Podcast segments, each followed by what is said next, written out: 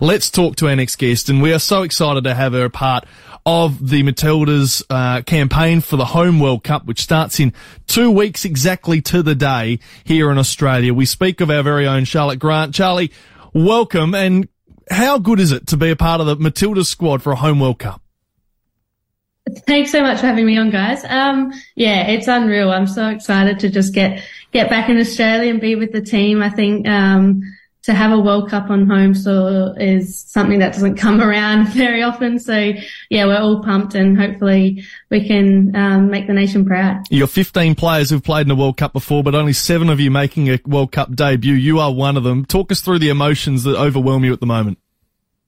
Yeah, it was very emotional first getting that call up um, from Tony. I think um, there's been a lot of hard work and sacrifice going to this over the over, uh, ever since I've grown up, not only from myself but my family and friends. So yeah, it means the world to to me to be part of this team, and um, yeah, I'm really looking forward to uh, being part of this experience. Charlie, congratulations. Um, one, making your debut for the Aussie team is simply brilliant, and you did that back in September 2021 versus the Republic of Ireland. Also went to the Olympics, but this is the biggest of the big, isn't it? Do you need to kick yourself for what? Like an Adelaide girl, played at United. Um, now, FC Rosengard, you know, been out on loan, but you're playing for the team you've probably always dreamed of playing as a little girl. Can you take us through just the thoughts and the apprehension and what you're thinking about every day? I'd assume it'd consume you right now. yeah, when you break it down like that, I definitely have to pinch myself. Um, uh, it's crazy how much has changed over the past few years. Um, but yeah, it's an absolute honour to be part of this team. I, ever since I knew you could represent your country at the age of, I think I was about seven or eight and, um, I've dreamed of this. So to now be playing alongside some of my idols is yeah dream come true and um, something I don't take lightly. Um, you would have sat back and seen earlier in the the year um, our Aussie men's team did so well at the men's World Cup. Uh, you got to be prepared. The Aussies are going to get behind you like we did our men, and and you know particularly on home soil. That must be really exciting.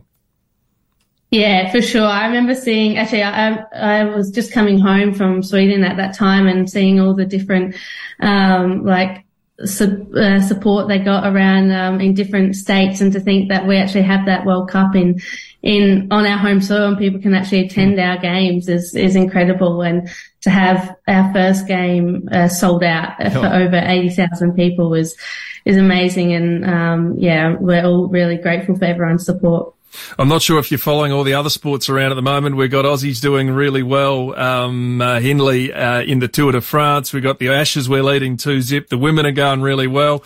Um, but you scored against the uh, arch rival England in a friendly recently. How was that?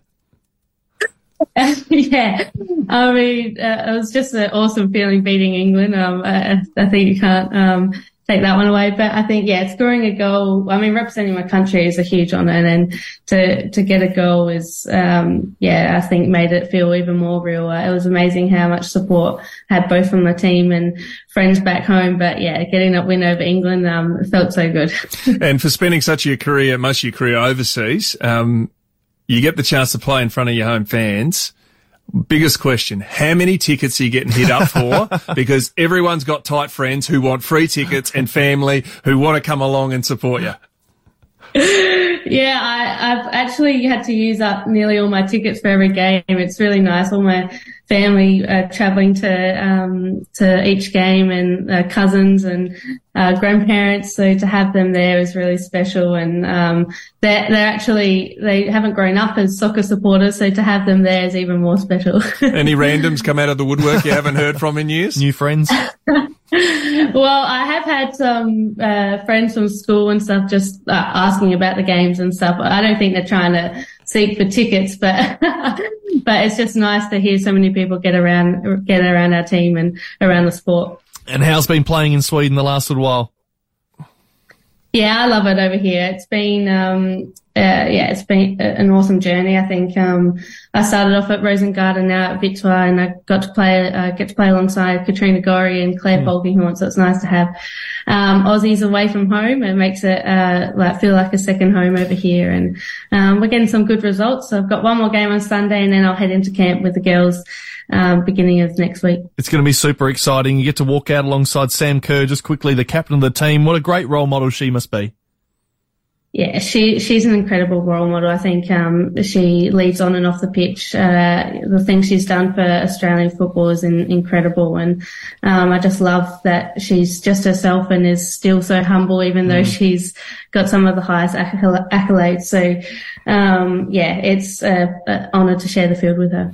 Charlie, we see with Sam Kerr, we see a lot of soccer celebrations over the years. Neymar, um, you know, you pick anyone in the world. You know, Ronaldo does the point. Have you got something special you've been practicing? because I know you're going to score. I mean, it's not often I score. So uh, I, uh, when I scored against England, I didn't really know what to do. So maybe I have to get ask Sam for some tips. Uh, I don't think a backflip will be on the cards though. oh, come on, you got time to learn. Hey, uh, Charlie, thanks so much for joining the us. trampoline practice. It can't be that hard, can it? Charlie, best of luck. We can't wait to see you take the field in front of eighty thousand in the very first game against Ireland in two weeks' time. Uh, go well. Thank you so much, guys. Have a good one. Well, let's hope we can lift some silverware. And Charlie and this team, uh, this is going to be an exciting campaign. And you know what? I can I can see it already. That eighty thousand at Stadium Australia in Sydney, that very first night, it'll be like the the three years ago when the Women's T20 World Cup at the G, they they had it's that moment. Crazy. It'll be the same for women's and, soccer. And and effectively, we're in that similar bracket. Mm. We're one of the best in the world. Yeah, our team, like as good as our men went in the uh, the World Cup. Yeah we were great that we got through to the next stage. But we're expecting so much because our girls are so good. Like they are world class. Our guys are world class, but we knew we were going to struggle against the Portugals and Argentinas and the really big teams, you know, in the long run. But our girls are, are genuinely in with a chance of um, putting up the trophy oh, on it, home soil. It's not outlandish; it's realistic, and that I think is the most exciting part for Charlie and the team. No so. pressure.